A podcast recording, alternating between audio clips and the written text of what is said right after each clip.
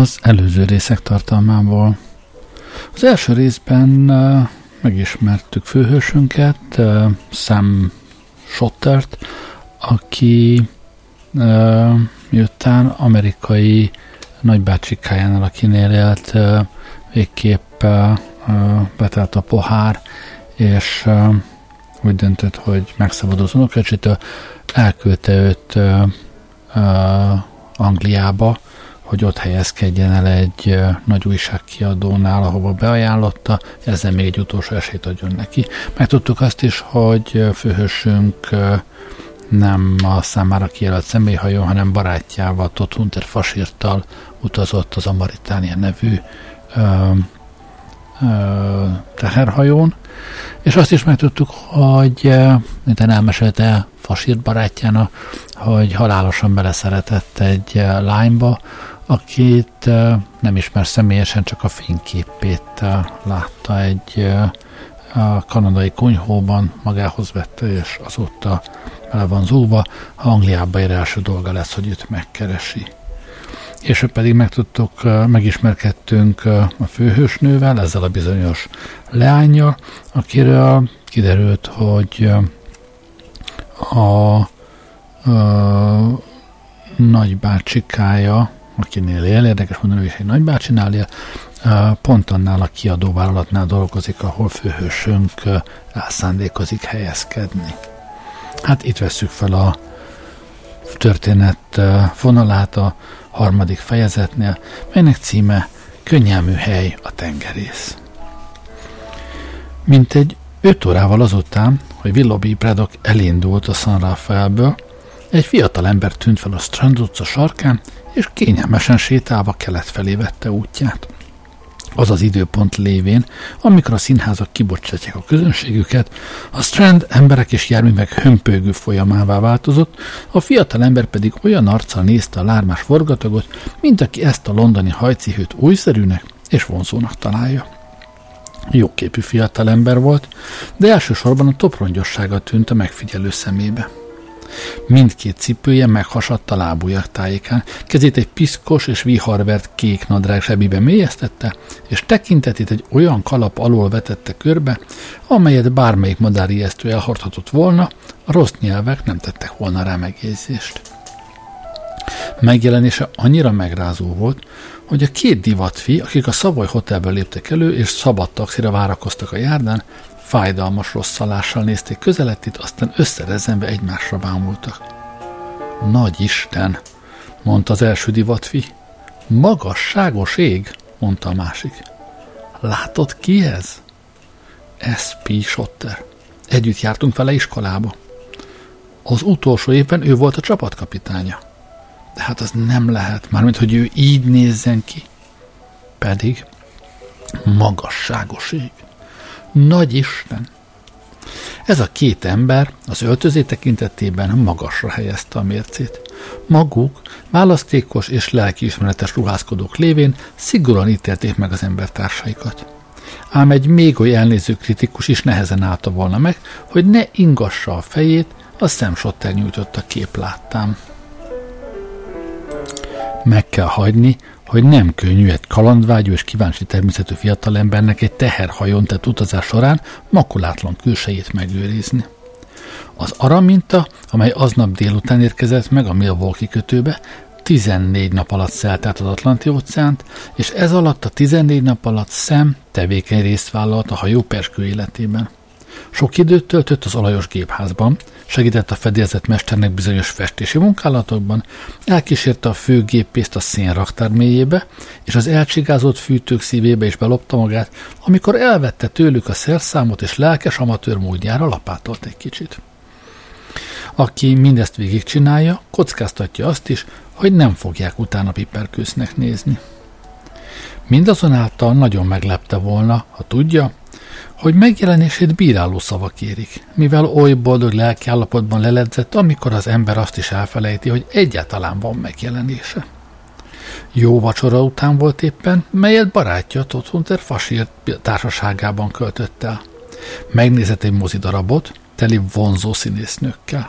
És most, miután fasírtot feltette egy kelet felé tartó villamosra, eltöltötte a megelégedettség kellemes érzése, amely csak azokban a ritka pillanatokban jelentkezik, amikor épp minden rendben van a világban. Nem, hogy pironkodott volna az ilált külalakja miatt, szem inkább úgy érezte, amint a Stranden végig bandukolt, mintha az imént vásárolta volna meg ezt az egészet. Mint amikor az ifjú földes úr visszatér hosszú utazásából, és meglátogatja a régi birtokot. Jól lehet társaságkedvelő, barátkozó természetű volt, mégsem nyomasztotta az a tény, hogy egyedül van. Bármennyire kedvelte is Todd Hunter fasírtot, nem bánkódott amiatt, hogy meg kellett válnia tőle. Fasírt kisé fárasztó volt aznap este, mert társalgásának fő irányvonalát minduntalan egy kocsmáros barátjának agara felét igyekezett terelni. A jelesebb másnap délelőtt volt indulandó a Hackney Marshes beli versenyen. Fasírt a jelek szerint minden megtakarított tőkéjét megtette erre az állatra, és ezzel nem elégedve meg, azzal nyaggatta szemet, hogy saját megmaradt készpénzével járuljon hozzá a befektetéshez. És bár szemnek nem esett nehezére, hogy szilárd maradjon, állandóan nemet mondani, mégiscsak unalmas.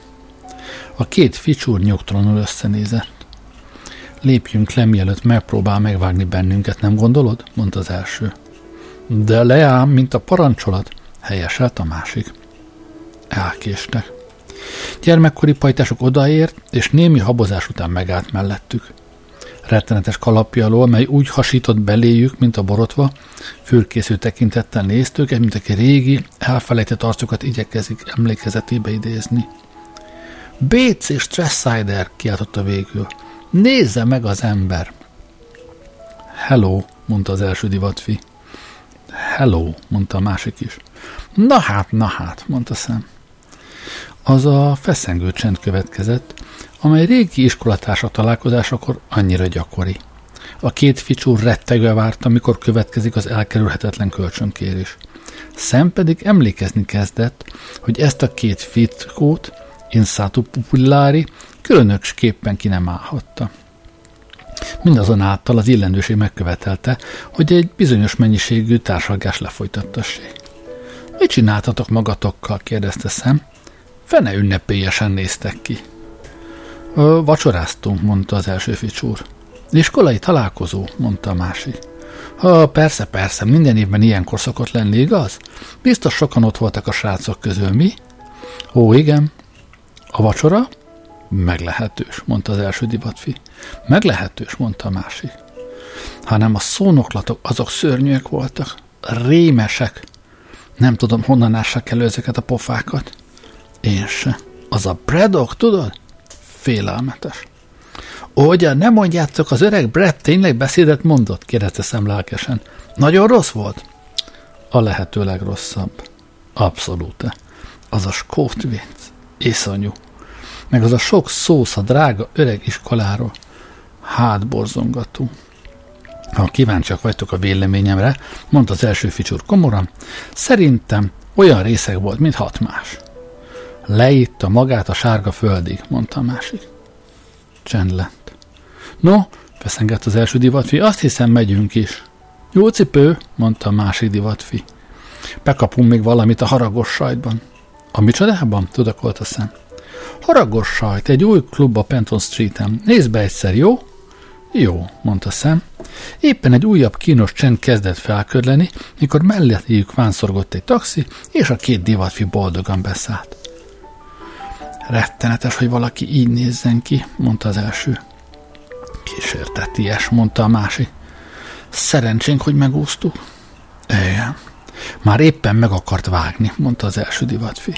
A nyelve hegyén volt, mondta a másik. Szem tovább ment. Habár Bates és Tresssider urak sosem voltak a kedvencei, hozzátartoztak ahhoz, amit Mr. Braddock úgy nevezett volna, és aznap esti beszédében nem kevesebb, mint 11 alkalommal nevezett is, hogy a drága öreg iskola. Így a velük való találkozás kellemesen felcsigázott állapotba hozta szemet.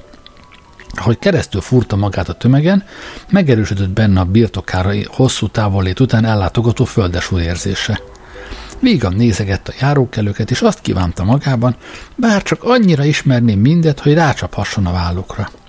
és amikor a Wellington Street sarkára érve egy zilált külsejű utcai dalnokra bukkant, aki panaszosan énekelt a járdaszélén, szinte sértésnek vette, hogy ilyesmi megesett a birodalmában. Elhatalmasodott rajta az az érzés, hogy ő személyesen felelős a szegény öreg hátrányos helyzetéért. Úgy érezte, hogy adományoznia kell. Aznap este, mielőtt elindult volna, szem kétfelé osztotta a pénzét. Csomagjai az ajánló levélel együtt már ő előtte átkeltek az óceánon, a Mauritánia fedélzetén, és mivel egy-két napba beletelhetett, míg birtokba veheti őket, a rendelkezésére álló készpénz nagyobbik részét bölcsen levéltárcájába tette azzal a célra, hogy másnap reggel új ruhákat és egyéb szükséges cikkeket vásárol belőle, hogy tetszetős külsővel tehesse első látogatását a Tilbury cégnél. A maradék, mely elégnek látszott az esti kiruccanáshoz, a nadrág került. Így aztán most a jobb oldali nadrág zsebébe nyúlt, ujjai megragadtak egy fél koronást, de azonnal is el is engedték. Nagyúri kedve volt ugyan, de ennyire azért mégsem, inkább a penny nagyságrendjében kívánta volna kiosztani adományát, és meglepetéssel tapasztalt, hogy a félkoronás leszámítva a zseb üres. Átkutatta a másik zsebét is, az is üres volt. Egyszerű volt a magyarázat, az örömet drágán mérik, az ember nem tömheti tele magát, meg egy farkasítvágyú hajószakácsot finom ételekkel, nem utazgathat nyakra főre autóbuszon és föld alattin, hogy végül egy mozgó képszínházban kössön ki, anélkül, hogy tőkéjét meg ne csonkítaná. Szem kénytelen kelletlen belátta, hogy a félkoronás az egyetlen rendelkezésére álló pénzdarab. Ennek megfelelően már éppen azon volt, hogy felhagyja az adományozás gondolatával, és tovább megy, amikor a dalnok sikeresen végre érvén a Téged mindenki elfelejt című számnak belekezdett abban népszerű zeneműbe, amelynek könnyelmű hely a tengerész a címe. Ez szavak szégyen bélyeget sütnek a tengerészek nagy családjára, és mivel szeme család tiszteletbeli tagjának érezte magát, nem vitás, hogy ezt megcáfolandó határozta el magát. Nagy lelkű lesz. A félkoronás gazdát cserélt. Szem folytatta útját, Éjjel 4.12-kor kevés szórakoztató érdekesség kínálkozik a Wellington Street-től keletre, így átment a túlsó oldalra, és nyugatnak fordult. És néhány lépés után már is egy kis étterem kivilágított ablaka előtt találta magát, a hely látnivalóan a kagyló ételekre specializálta magát. Az üveg mögött elhelyezett tárcákon megnyerő külsői osztrigák kínálták mókat, érzelmeitől elragadtatva szem megállt. A kagylójában heverésző osztrigában van valami, ami az éjszakai órákban, amikor a színháza bezárta, és London készülődik az éjszakai nyugodalomra, minden józanítéletű ember számára olyan, mint a harci harsona. Szemet hirtelen elöntötte a táplálék iránti gyötrő sóvárgás. Oszciga barna kenyérrel és egy kis sörrel. Rádöbbent, hogy ez az, ami méltó csúcspontja volna kellemes estének. Előhúzta levéltárcáját, még ha valamivel silányabb ruhát jelent is ez holnap reggel, a tárcában tárolt bankjegyek egyikének itt és most a nyakára kell hágni. Amikor szem később visszagondolt erre a pillanatra, emlékezett rá, hogy a tárca már az első pillanatban is rendkívül vékonynak tűnt neki, elveszítette korábbi kedélyes tömzsiségét, mintha valami pusztító kor támadta volna meg. És valóban, amikor kinyitotta, úgy látta, hogy a tárca teljesen üres nem volt teljesen üres. Való igaz, hogy az államkincstár által kibocsátott bankok egyike sem maradt meg benne, de volt helyettük valami más, egy piszkos papírdarab, amelyre ceruzával írtak valamit. A kirakatból kiszűrődő fényben ezt olvasta. Kedves szem, bizonyára meg fogsz lepődni, szem, hogy kölcsönvetem a pénzedet. Kedves szem, holnap pontban délelőtt vissza fogom küldeni. Azt az agarat semmi se tudja megverni, ezért kölcsön vettem a pénzedet. Remélem soraim jó egészségbe találnak. Üdv, Todd Hunter. Szem leesett állal bámult ezt a csiszolt fogalmazású közleményt. Egy pillanatig bizonyos homályosságot észlelt, különösen az agrat szó ejtette gondolkodóba. Aztán hirtelen mindent világosan kezdett látni, kivéve az elveszett pénzt. A nagy forgalom csillapulni kezdett, a néhány perccel előtti üvölt és mormogás enyhült. Mintha London osztozni kívánna bánatában, és tapintatosan visszafogná dörgő robaját. Sőt, annyira elhalkult a lárma, hogy ismét hallhatóvá lett a Wellington Street-i utcai dalnak hangja, Dalából pedig egy olyan mély érzelmű igazság csendült ki, amit szem, mikor először hallotta, még nem vett észre. Könnyelmű hely a tengerész, szárnyalt a dal, könnyelmű hely a tengerész, talán a vér tartalma teszi. Könnyelmű hely a tengerész.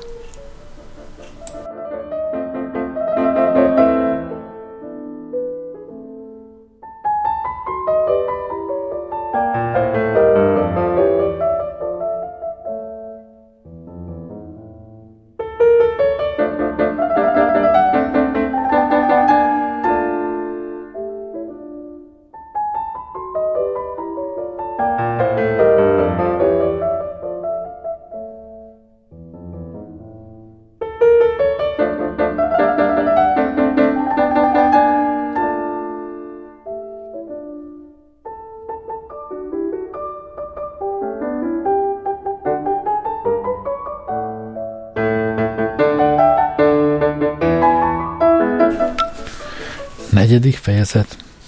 Jelenet egy divatos éjszakai mulató előtt. Egy olyan ember lelki állapota, aki éjjel fél tizenkettőkor egy fillér nélkül hajlítanul marad egy nagyváros szívében, szükségszerűen zavart lesz egy időre. Szem első évkézláb gondolata az volt, hogy visszamegy, és elkéri a félkoronást a koldustól. Rövid töprengés után azonban elvetette a tervet, mivel a gyakorlati megvalósításra túlzottan idealistának ítélte. Felületesen ismerte csak az illetőt, de eleget látott belőle ahhoz, hogy megérezze. Ez nem tartozik azok közé az emberek közé, akik félkoronásokat visszaadnak. A dalnok ezketek volt ugyanis öreg, de sok-sok évnek el kell még telnie addig, amíg ennyire szenilis lesz. Nem, most egészen más természetű megoldást kell találni, és ezért szem gondolatokba merülve a Charing Cross felé vette útját. Távol volt még attól, hogy felhagyjon minden reménnyel, sőt, hangulata inkább optimistának volt mondható. Ráébredt, hogy ha a végzet az idő kezdete óta tervezi ezt az eseményt, jól lehet a tenyérjós ilyesmiről nem tett említést, akkor keresve sem találhatott volna ennél jobb helyet a végrehajtására. A Wriking-féle iskola találkozó épp most ért véget, ami azt jelentette, hogy Londonnak ez a területe teli van egykori iskolatársakkal, akik bizonyára boldogan kisegítik némi rövid lejáratú kölcsönnel. Már is minden percben beleütközhet valamelyik régi cimbarába. És az a nyomban így is történt. Vagyis inkább a régi cimbora ütközött ő belé. A kabaré színház előtt szem megállt, és már éppen azon volt, hogy átmegy a másik oldalra kipróbálni, vajon milyen arra felé a vadász szerencse, amikor egy súlyos test vágódott neki hátulról. Jaj, de sajnálom, igazán bocsánatot kérek, borzasztóan sajnálom. Személetéből jó néhány évig hiányzott ez a hang, de mégis felismerte azonnal, amint az egyensúlyát sikerült visszanyernie. Boldogan sarkon fordult, és meglátta a zömök, vörös képű fiatalembert, aki némi nehézségek árán épp a kalapját próbálta kihalászni a csatornából. Bocsánat, mondta neki, de ön fölötti emlékeztet egy régi ismerősömre, egy bizonyos uh, G.W. Braddockra. Én vagyok G.W. Braddock.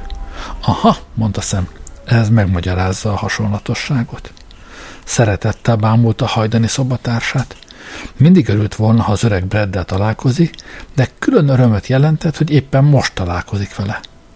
Mr. Braddock úgy fogalmazta volna, öröm, boldogság, mámor és gyönyörűség volt ez számára.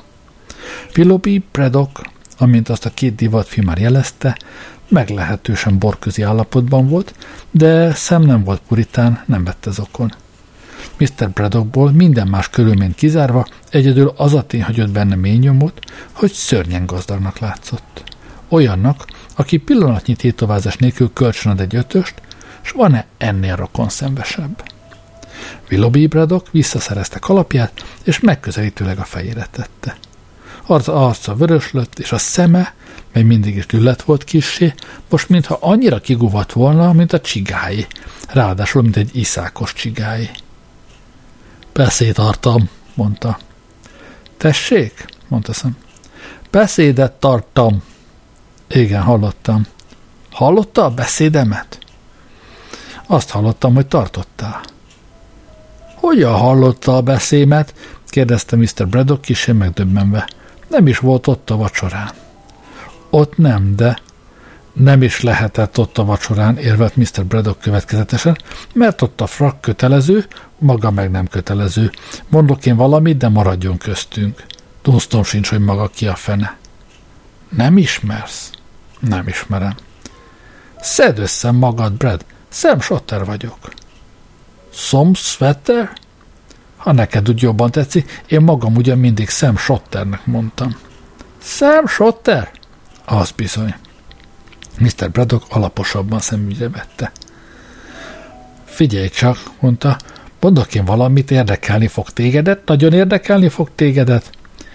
Te vagy Sam Shotter. Igen. Együtt jártunk iskolába. Oda. A drága öreg iskolába. Pontosan.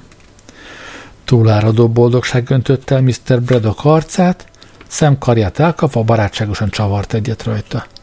Hogy vagy, édes öregem, hát hogy vagy? kiáltotta. A jó öreg Som Scotter az ám. Nézze meg az ember, na hát, Istenem, még ilyet, no szervusz. Ezzel sugárzó mosolyal arcán hirtelen átment a másik oldalra, és eltűnt szem elől. A legmerészebb szívnek is lehetnek fekete pillanatai. Szem a levertség rabja lett. Nincs nagyobb fájdalom, mint azért az emberé, aki pénzt akart kölcsönkérni, és rájön, hogy addig halogatta a dolgot, amíg késő lett. Megrodjant vállal folytatta útját kelet felé, fásultan baktatott a Leicester Square-en, amikor felvetett tekintetét szemébe tűnt a falon az írás. Panton Street. Megtorpant, a név valahonnan ismerősnek tetszett. Aztán eszébe jutott a haragos sajt, a rang és vagyon gyülekezési helye, ahova Béc és Tressider igyekezett, ebben az utcában van. Szemben felébredt a remény. Egy pillanattal előbb, még mintha penge hasított volna a szívébe, de most kihúzta magát és meggyorsította a lépteit. A jó öreg Bates, a drága Tressider, Tressider. Majd ők kisegítik a slamasztikából. Tisztán láttam már, mekkora tévedéseknek esett áldozatul, aki ifjú korában hebe hurgyán formálja ítéleteit. Éretlen kamasz korában az iskolában fekete szemüvegen át nézte Bécet és Tressidert. A fiatalság szokása szerint elhamarkodottan úgy raktározta el őket elméjében, mint két alávaló nyomoroncot. Azám. És az imént fél órája sincs még, mikor találkozott velük, belső nemességük még akkor sem tűnt fel neki. Csak most, hogy mint a Predator cserkésző párduc caplatott a Penton Street-en, csak most érezte át igazán, milyen kiváló fickók ezek, és hogy mennyire szereti őket. Nagyszerű gyerekek, belevaló fiúk mind a ketten. És amikor eszébe jutott, hogy gyermekkorában, mikor még vak volt, a legcsillogóbb értékekkel szemben is, hat jókorát adott egyszer Batesnek és sétabotta, elfogta a szégyen és bűnbánat. A haragos sajtot nem volt nehéz megtalálni. Ez a legújabb londoni mulató a szégyenlősségnek és az árkozottságnak minden elemét nélkülözte. Ajtója nyitva át, taxik gördültek elé a vége láthatatlan áradatban, és csinos nőket, jól szabott férfiakat bocsátottak ki magukból. Ezen kívül, hogy a tájékozódást a legostobábbak számára is lehetővé tegye, a bejáratnál egy írdatlan portás állott, pazarul kiciszomázva, egy madagaszkári hadseregtábornok egyenruhájában, fején csúcsos sapkával, melyen piros szalagon ezek az aranybetűk voltak olvashatók. Haragos sajt. Jó estét, mondta szem jókedvűen a látványos ember elészőkelve, Mr. Bates-t keresem. A hadseregtábornok kimélten rátekintett. A kívül álló úgy vette volna észre, hogy nem rokon szenvezik szemmel. Szemmel sem tudta volna képzelni miért, mivel kölcsön volt kilátásban, ő maga mindenkit rokon szenvesnek talált. Kicsodát? Mr. Bates-t. Mr. Yates-t? Mr. Bates-t, Mr. Bates-t, ismeri Mr. Bates-t, mondta szem, és a muzsika, amelyre a láthatatlan zenekar épp ekkor zendített rá, oly vérpesdítő volt, hogy majdnem hozzátette. Remek egy koponya, remek egy koponya, remek egy koponya. Bates-t? Vagy Tressidert? Határozza el magát, mondta a hadseregtábornok türelmetlenül. Ebben a pillanatban az utca túlsó oldalán feltűnt Willoughby Braddock alakja, rendkívüli sebességgel haladva, tekintete merően maga elé irányult. A kalapját elvesztette valahol. Brad! kiáltotta szem. Mr. Brad a válla fölött hátra nézett, intett a kezével, nyájasan elmosolyodott, és fürgén eltűnt az éjszakában. Sam abba a szorongatott helyzetbe került, amit a híres mesében szereplő kutya esetéhez lehetne hasonlítani. Vegye üldözőbe ezt a lidészfényt, vagy ragaszkodjék a konzervatívabb felfogáshoz, és próbálja megvágni az elérhető ismerőst. Mit tett volna Napóleon a helyében? Úgy határozott, hogy marad. Együtt jártunk iskolába, jegyezte meg magyarázólag. Ho-ho, mondta a hadseregtáborna, aki ezúttal inkább egy kitömött őrmesterhez hasonlított. Tehát, mondta Sam, láthatnám Mr. Bates-t? Nem. De hiszen itt van bent. Magam meg ott van kint, mondta a hadseregtábornok. Odább lépett, hogy egy cifra külsőjű fiatal hölgyet kisegítsen a taxiból, ekközben pedig valaki megszólalt a bejáratnál. Á, hát itt vagy? Szem megkönnyebbülten nézett fel, a derék öreg Bates állt az ajtóban. A haragos sajt küszöbén álló kis csoport négy tagja közül három egyszerre kezdett el beszélni. A derék öreg Bates azt mondta, pompás, már azt hittem, el se jössz. A hölgy így szólt. Rémesen sajnálom, hogy elkéstem, öreg fiú. Szem pedig, ó, Bates, Kicsi távolabb állt a csoport magjától, így a szavai nem jutottak el a kívánt fülekhez. A hölgy belépett az épületbe, Béc követni akarta, de szem ismét megszólalt, és ez alkalommal, aki a környéken tartózkodott, nem kerülhette, ahogy meghallja. Hé, hey, Béc! Ho-ho, mondta a hadsereg tábornok a fülét dörzsölve, és arcán a visszatetszés megrovó kifejezése ült. Béc megfordult, és amint meglátta szemet, olyan arcot vágott, mint aki vidáman sétálva a kankorinak közt, egyszer csak egy tátongó szakadékot, vagy egy szörnyű kígyót, vagy valami rémítő oroszlán pillant meg az ajnövényzetben. Claude Bates ebben a válságos helyzetben nem tétovázott. Egy fürge hátraugrással, amely ha később emlékezett volna rá, és fel tudta volna idézni a táncparketten, nagy elismerést szerzett volna neki, eltűnt, szem pedig kábán nézett utána. Egy széles kövér kéz nehezedett barátságtalan a vállára, és felrezzentette merengéséből. A hadsereg tábornok nézett rám megvetéssel, amit most már meg sem próbált leplezni. Usgyi, mondta a hadsereg tábornok, nem szeretjük errefelé a maga fajtáját. De hát én együtt jártam vele iskolába, dadogta szem, Oly hirtelen történt az eset, hogy még most sem ért el a tudatái, a tulajdon, húsa és vére kitaszította a hidegbe. Ő is iskolatárs volt, mi? mondta a hadsereg táborna. Nem járt maga semmiféle iskolába a javítón kívül. Ótszó neki de fürgén, még mielőtt rendőrt hívok.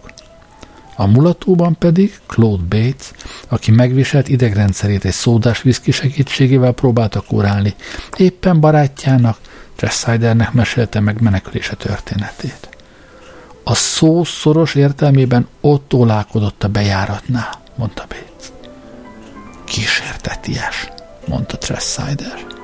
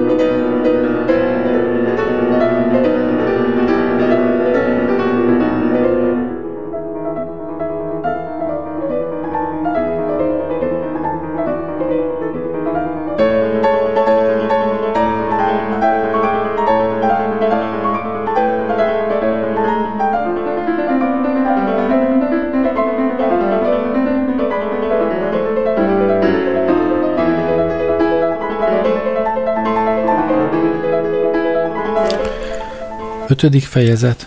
Fájdalmas incidens egy kávézóban. Londonban csend honolt. Nyugalom ült a városra, amelyet csak egy-egy taxi zörgése tört meg, vagy a hazatérő éjszakai vándorok lépteinek zaja. A lámpafény megvilágította a csillogó utcaköveket, a mél a rendőröket, a nesztelenül sompolygó macskákat, és egy botrányosan öltözött fiatalembert, akinek bizalma az emberi könyörületesség iránt a nullával volt egyenlő. Szemnek most már nem volt határozott úti célja, pusztán azért kóborolt, hogy valamivel elősse az időt. Ballagott, és egyszer csak észrevette, hogy a divatos környékről a hitványabb vidékre jutott. Az épületek elhanyagoltabbak lettek, a kószáló macskák bajósabbak és szüllöttebbek. Valójában arra a tájra vetődött, amelyet a helybeliek minden erőfeszítés ellenére nem alsó Belgráviának, hanem még mindig Pimlikónak nevezte. És a Lupus Street sarkához közel rezentette fel tépelődéséből egy kis kávézó látványa. Ettől ismét magához tért, hirtelen megint érezni kezdte azt a marcangoló éjséget, ami az osztrigás étterem előtt fogta. Hogy miért éhes, mikor csak néhány órával ezelőtt költött el egy bőséges vacsorát, azt nem tudta volna megmondani. Ha jelen lett volna egy pszichológus, megmagyarázhatta volna, hogy az éjségérzet pusztán a tudat képzelgése, nem más, mint a tudatalatti reakciója az étellátványára. Szem mindazonáltal határozottan az ellenkezőjét észlette, amikor az éhes farkas tekintetével megközelítette a kávézót.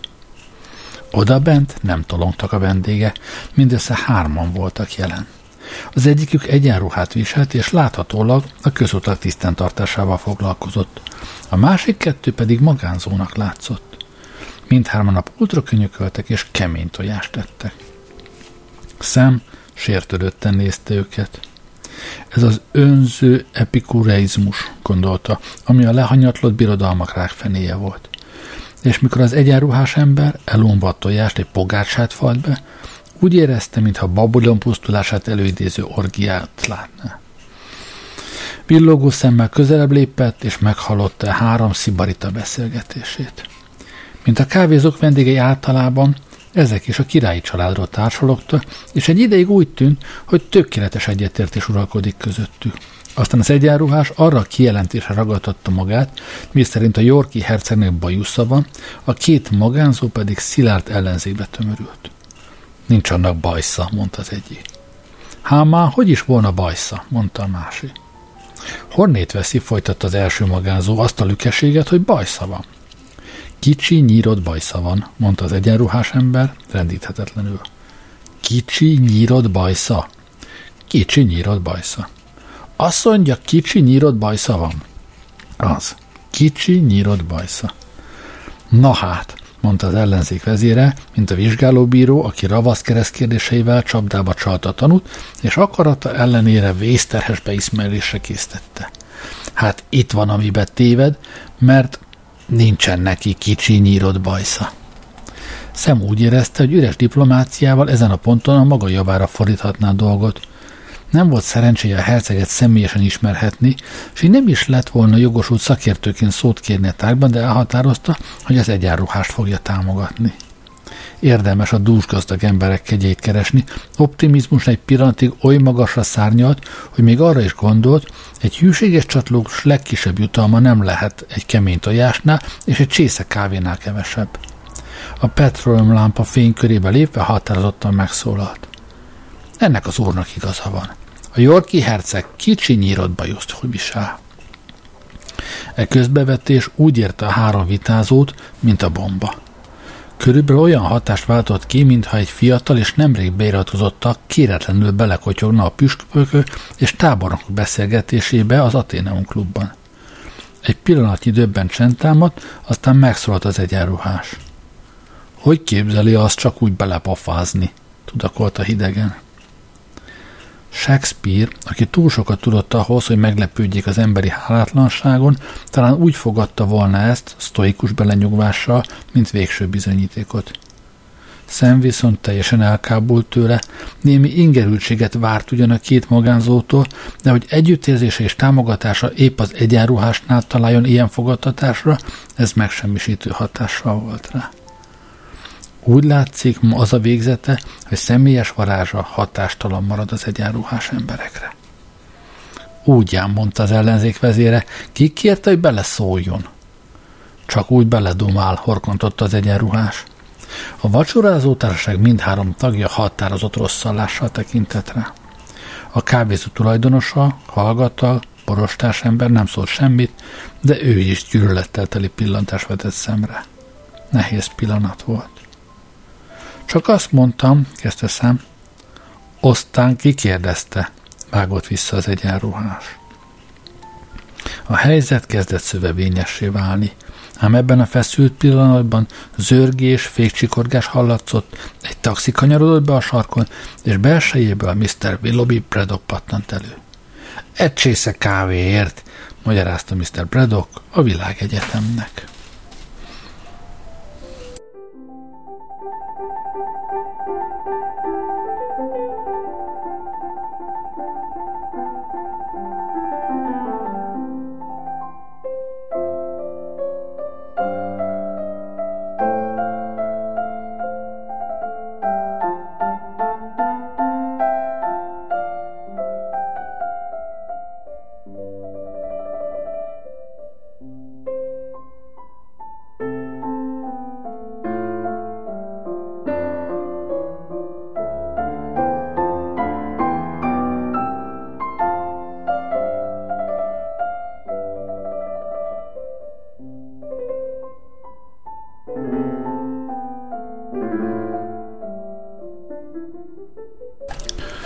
Hatodik fejezet.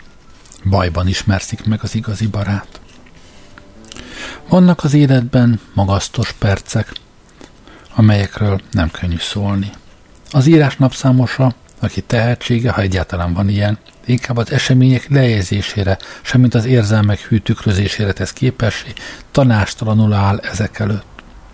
Ha azt mondjuk, hogy Sam Shotter megkönnyebbült, amikor régi barátja váratlanul ismét megjelent, ezzel mintha semmit sem mondanánk.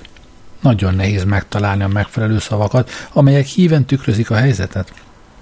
Talán a legegyszerűbb, ha azt mondjuk, hogy érzelmei ekkor minden tekintetben olyanok voltak, mint a vadak által ostrombolt erőd védői egy szuperfilm utolsó méterein, amikor a gépész ezt a feliratot vetíti a vászonra. Hurrá!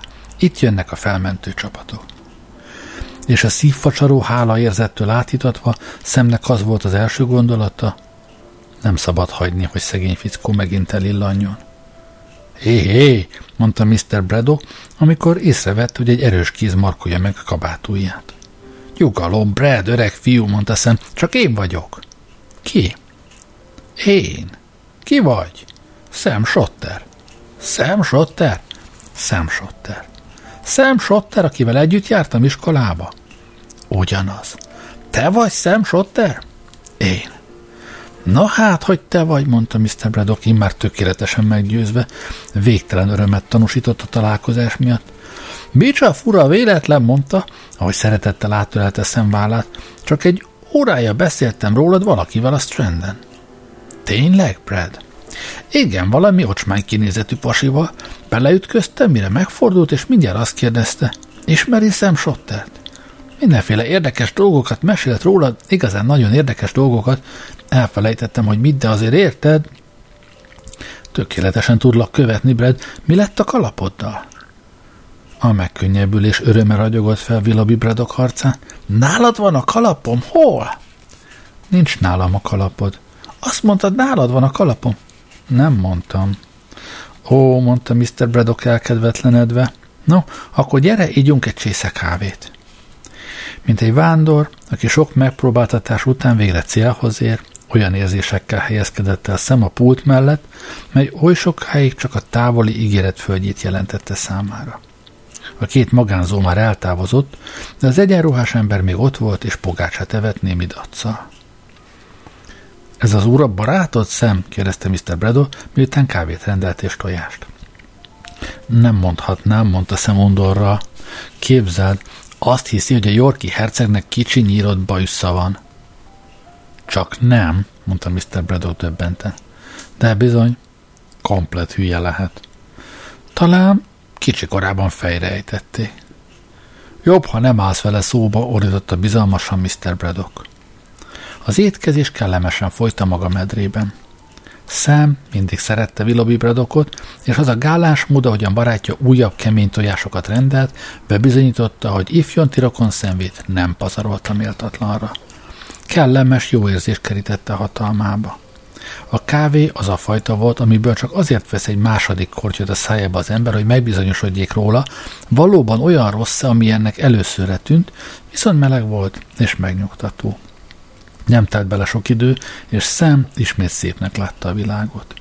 Kényelmesen kinyújtózkodott, udvarias figyelemmel hallgatta Mr. Braddock terjengős beszámolóját az iskolai találkozón tartott beszédéről, sőt annyira ellágyult, hogy még az egyenruhás ember felé is kinyújtotta az olajágat.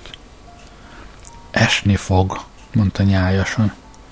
Kicsoda? kérdezte Mr. Braddock meglepette. Ahhoz az úrhoz szóltam ott mögötted, mondta szem. Mr. Braddock óvatosan hátra nézett. Hát szóba állunk vele? kérdezte komoran. Azt hittem. Hát persze, mondta szem. Szerintem valójában jó gyere, csak hát tudatlan, ennyi az egész. És honnan veszed, hogy el fog esni? tudakolta Mr. Braddock. A taxisofőr csatlakozott most a kis társasághoz, kifejtette, hogy nincs értesülése Mr. Braddock terveiről, de a maga részéről szeretne ágyba kerülni. Mr. Braddock sugárzó mosolya vállon veregette. Ez itt, magyarázta szemne, egy rendkívül jó pofasrác, a nevét elfelejtettem. A sofőr közölt, hogy Evans a neve. Evans, hát persze, tudtam, hogy G-vel kezdődik, ezért Evans a barátom. Már nem emlékszem, volt találkoztunk, de azt mondta, hazavisz. Hol laksz, Brad? Hol lakom, Evans? Azt mondta, Valley Fields-ben felelt a sofőr. Te hol laksz, Sam? Sehol. Hogy sehol? Nincs otthonom, mondta szem egyszerű pátosszal. Ásnék én magának egyet, mondta az egyenruhás ember. Nincs otthonod? kiáltotta Mr. Braddock mélyen megindulva. Úgy érted, nincs hol aludnod? Figyelj csak ide, most mindjárt velem jössz. Évens fiú, gondolja, hogy van még egy hely a kocsiban, mert nagyon fontos volna, hogy ez az úr velem jöjjön. Kedves öregszem, nem tűrök ellentmondást. Nincs is. Elalhatsz a díványon a nappaliban. Készen van, Evans barátom? Remek, indulás. A Plimlico beli Lupus Street-től a Valley Fields beli Burberry Roadig jó néhány mérföld az út, de szem számára mégis rövidnek tűnt. Ez az illúzió nem abból ered, mintha Mr. Braddock társagása, ha bár szakadatlanul áradt, különösen lebidlincserő lett volna, inkább annak a ténynek volt köszönhető, hogy szem az éjszaka megpróbáltatásaitól álomba merült nem sokkal azután, hogy átmentek a hídon. Arra ébredt, hogy a kocsi egy kis fakapu előtt fékez, a kapun belül pedig rövid kavicsösvény vezetett a stukkóborítású házhoz. Az utcalámpa gyérfényében kivehető volt a név. San Rafael. Mr. Braddock kifizette a taxit, és bele, bekalauzolt a szemet a kertbe. Rövid keresgélés után kulcsot húzott elő, és a lépcsőn felérve kinyitotta az ajtót. Sam egy kis előtérben találta magát, amelyet lecsavart gázláng világított félhomályosra. Menj csak be, mondta Mr. Braddock, mindjárt itt vagyok, beszélnem kell valakivel. Mit csinálni? Kicsodával? kérdezte szemcsodálkozva. Beszél, nem kell valakivel egy percig, egy Evans nevű fickó, együtt jártunk iskolába, életbe vágó. Azzal a gyékszerű fürgességgel, amely mozgását aznap este jellemezte, Willoughby Braddock becsapta az ajtót és elment. Sam némileg vegyes érzelmekkel reagált a házi gazdájának látványos távozására. A mérleg egyik serpenyőjében nem vitás helyet kap a tény, hogy biztonságban fedél alatt van, amit egy órával ezelőtt még remélni sem mert. Viszont szerette volna, ha barátja mielőtt elmegy, némi támpontot nyújtott volna a tekintetben, hogy vajon merre van az a nappali szoba, amelynek díványán az éjszaka hátralevő részét eltöltheti. Mindegy, egy kirándulás felderíti a titkok csarnokát. Lehet, hogy éppen ez az ajtó nyílik oda, amelyikkel farkas szemet néz. Már épp lenyomta a kilincset, hogy elméletét próbára tegye, amikor egy hang a háta mögött halkan, de váratlanságában ijesztően azt mondta, fel a kezekkel. A lépcső alján, száját határozottan összeszorítva, lenszőke hajában csillogó hajcsavarókkal, egy rózsaszín pongyolába és papucsba öltözött fiatal nő állt. A kezében, szemfelé fordítva, egy revolver tartott.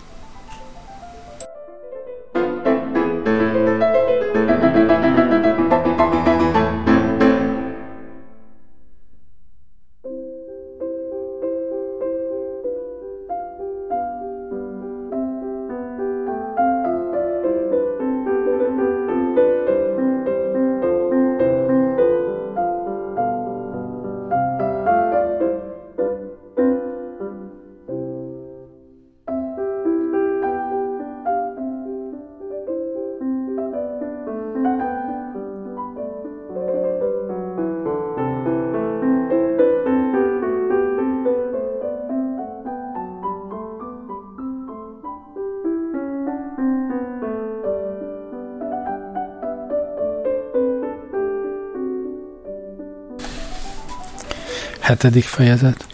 Sam a San Rafaelben. Nem adatik meg minden lánynak, aki jóslással foglalkozik, hogy jövendőlését már néhány órával elhangzása után beteljesülni lássa. Ezért Claire Lippet érzelmét annak az embernek lelki állapotához lehetne hasonlítani, aki véletlenül épp a céltábla közepébe talál, vagy aki váratlanul megfejt egy keresztrejtvényt. Aznap este jósolta meg, hogy betörők fognak behatolni a házba, és lám, már is itt van egy teljes életnagyságban. Az éjszakai látogató iránti nem tetszés ezért szinte hálával vegyült.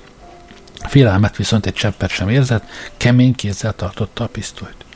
Ha a tárgyat pisztolynak nevezzük, és ezt pusztán a technikai hitelesség kedvéért tesszük.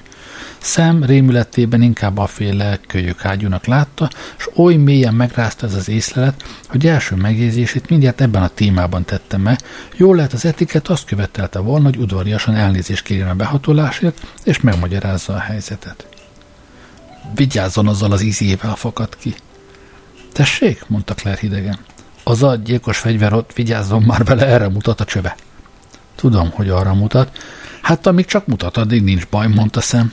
Alaposan megkönnyebbült, mikor meghallotta Claire magabiztos hangját. Ez nyilvánvalóan nem az a fajta ideges nő, akinek az ujját nem lehet fél méternél közelebb engedni egy fegyver ravaszához. Csend lett. Claire változatlanul irányban tartva a pisztolyt felcsavarta a gázt. Erre szem, helyesen úgy érezvén, hogy a társalgás fonalát neki kell tovább gombolítani, ismét felszólalt. Minden bizonyal meglepődött, kezdte Mr. Todd Hunter irodalmi stílusát plagizálva, amikor itt talált. Nem. Nem? Nem, és tartsa fenn a kezét. Szem sóhajtott. Nem beszélne velem ilyen nyersen, ha tudnám, min mentem keresztül, mondta. Ha azt mondom, hogy kálváriát jártam ma éjjel, akkor keveset mondtam. Akkor se kéne idegen házba betörnie, mondta Claire kimértem. Téves, bár érthető elképzelésből indul ki, mondta szem. Én nem törtem be bájos kis házikóba. Jelenlétem, kedves Bredokné asszony, bár furcsa, mégis megmagyarázható. Kit nevez maga Bredoknénak? Ön nem Mrs. Bredok? Nem. Nem a felesége Mrs. Bredoknak? Nem én. Szem rugalmas gondolkodású férfi volt. Nos igen, mondta, Isten előtt kétségkívül én vagyok a szakácsnő. Ó, mondta szem megkönnyebbülten, ez mindent megmagyaráz. Mit magyaráz meg? Hát tudja, egy kicsit furcsa volt egy pillanatig, hogy ének évadján itt van, hajcsavarokkal a fején, és a kis fehér bokkája kivillan a pongyoláló. No, no, mondta Claire szerényen elpirulva, és gyorsan megigazította pongyolája ráncait. De ha maga Mr. Braddock szakácsnője, ki mondta, hogy Mr. Braddock szakácsnője vagyok? Maga? Én ilyet nem mondtam. Mr. Wren szakácsnője vagyok. Kicsodáé? Mr. Renné. Erre a bonyodalomra szem nem számított. Tisztázok ezt a dolgot, mondta. Úgy ér- értem, hogy ez a ház nem Mr. Braddock tulajdona? Úgy, a ház Mr. Wren tulajdona. De hiszen Mr. Braddocknak kapukulcsa van. Mert éppen itt lakik. Aha. Hogy érti azt, hogy aha? Azt próbáltam kifejezni, hogy ez szerint a dolog nem is áll olyan rosszul, mint hittem. Egy pillanatig attól tartottam, hogy rossz helyen járok. De minden rendben van. Tudja, az imént találkoztam Mr. Braddockkal, aki idehozott, hogy itt töltsem az éjszakát. Ó, mondta Claire, csak ugyan? Valóban idehozta? Igen? Szem aggódva tekintett rá. Ez a hang nem nem tetszett neki. Ugye nem hisz nekem? De nem ám. Pedig ha tényleg Mr. Braddock hozta magát ide, akkor ő hol van? Elment. Sajnálom, hogy ezt kell mondanom, de meglehetősen ittas volt. Amint beeresztett engem, azon nyomban elszaladt, és bevágta az ajtót maga után. No, hiszen. De hát higgy el, drága szép hölgyem, hagyjuk ezt, mondta Claire idegen.